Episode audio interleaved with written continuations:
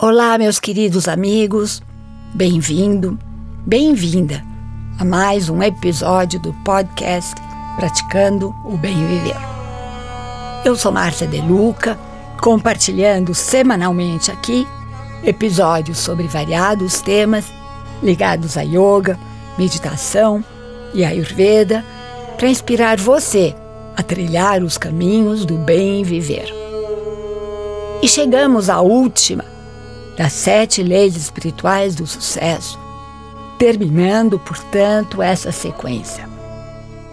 É a lei do Dharma ou do propósito de vida, que fecha com chave de ouro esse conteúdo milenar da Índia. Cada um de nós tem um propósito de vida, um talento único para dar aos outros. E quando adicionamos a esse talento único o serviço à humanidade, vivenciamos êxtase e exultação do nosso próprio espírito, que é o último objetivo de todos os objetivos que temos nessa vida. Um dos significados da palavra Dharma em sânscrito é propósito de vida. Segundo os sábios indianos, viemos a esse mundo para cumprir essa missão, para colocarmos a dedicação do nosso dom em benefício de todos. Repetindo e enfatizando, cada um de nós tem um dom específico e também uma maneira específica de expressar esse dom. Existe nessa vida algo que você faz melhor do que os outros. Expressar nossos talentos para preencher necessidades é a centelha divina para se criar afluência e sucesso em todos os sentidos da sua vida. E que maravilha se todas as crianças do mundo fossem orientadas nesse sentido. Veríamos o impacto benéfico que essas ações causam em suas vidas. Todas as crianças deveriam aprender em tenra idade que nossa missão é descobrir esse talento único e, sobretudo, dedicá-lo em benefício dos outros. Na tradição milenar da Índia, a isso damos o nome de Karma Yoga, o yoga do serviço. Importante relembrarmos que não somos apenas corpos físicos, mas sim espíritos que encarnam um corpo para vivenciarem suas experiências e para, através dele, do corpo, cumprirem sua missão nesse mundo de formas e matéria. Cada um de nós precisa descobrir o seu self ou o seu eu espiritual. Esse é o primeiro ensinamento da lei do Dharma. Temos que ter a consciência que somos deuses e deusas em embrião, que esperam pela chance de nascer para expressar essa divindade. Expressar nossos talentos únicos é também um grande componente desta lei. Isso quer dizer que existe algo que você tem em especial.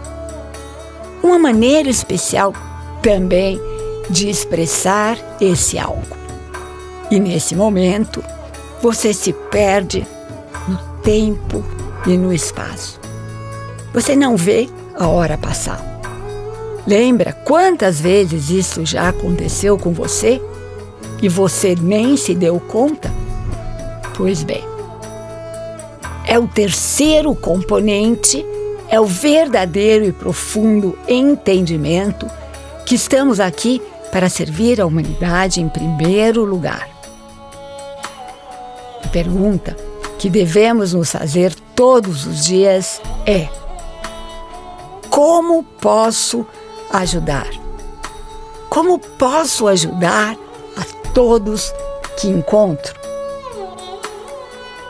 Quando você une a habilidade de expressar seu talento em benefício da humanidade, você estará colocando em prática essa lei. A partir daí, é impossível você não ter acesso a uma abundância ilimitada. Porque essa é a verdadeira maneira de conseguirmos isso. E não se trata de uma abundância temporária. É permanente.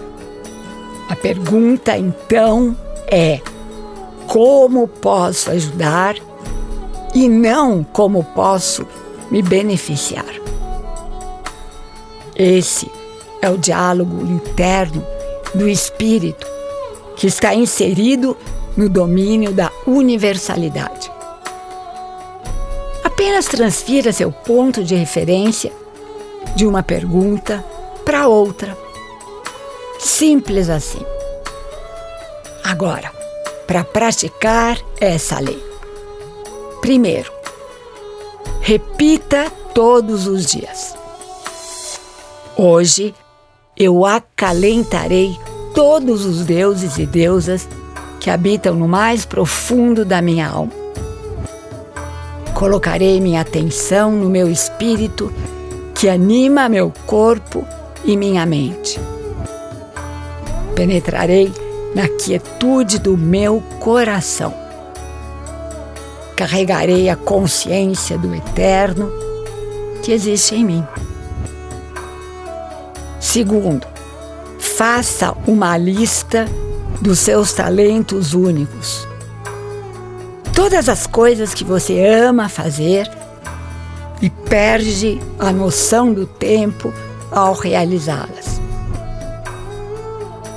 Terceiro, pergunte-se todos os dias: como posso servir? Como posso ajudar? E preste atenção nas respostas, colocando-as em prática. Segundo o Dr. Deepak Chopra, que escreveu o livro sobre as sete leis, devemos colocar uma lei em prática por dia, até assimilarmos todos os conceitos e transformá-los em hábitos naturais sempre. Começando então a praticar a primeira lei na segunda-feira e assim consecutivamente.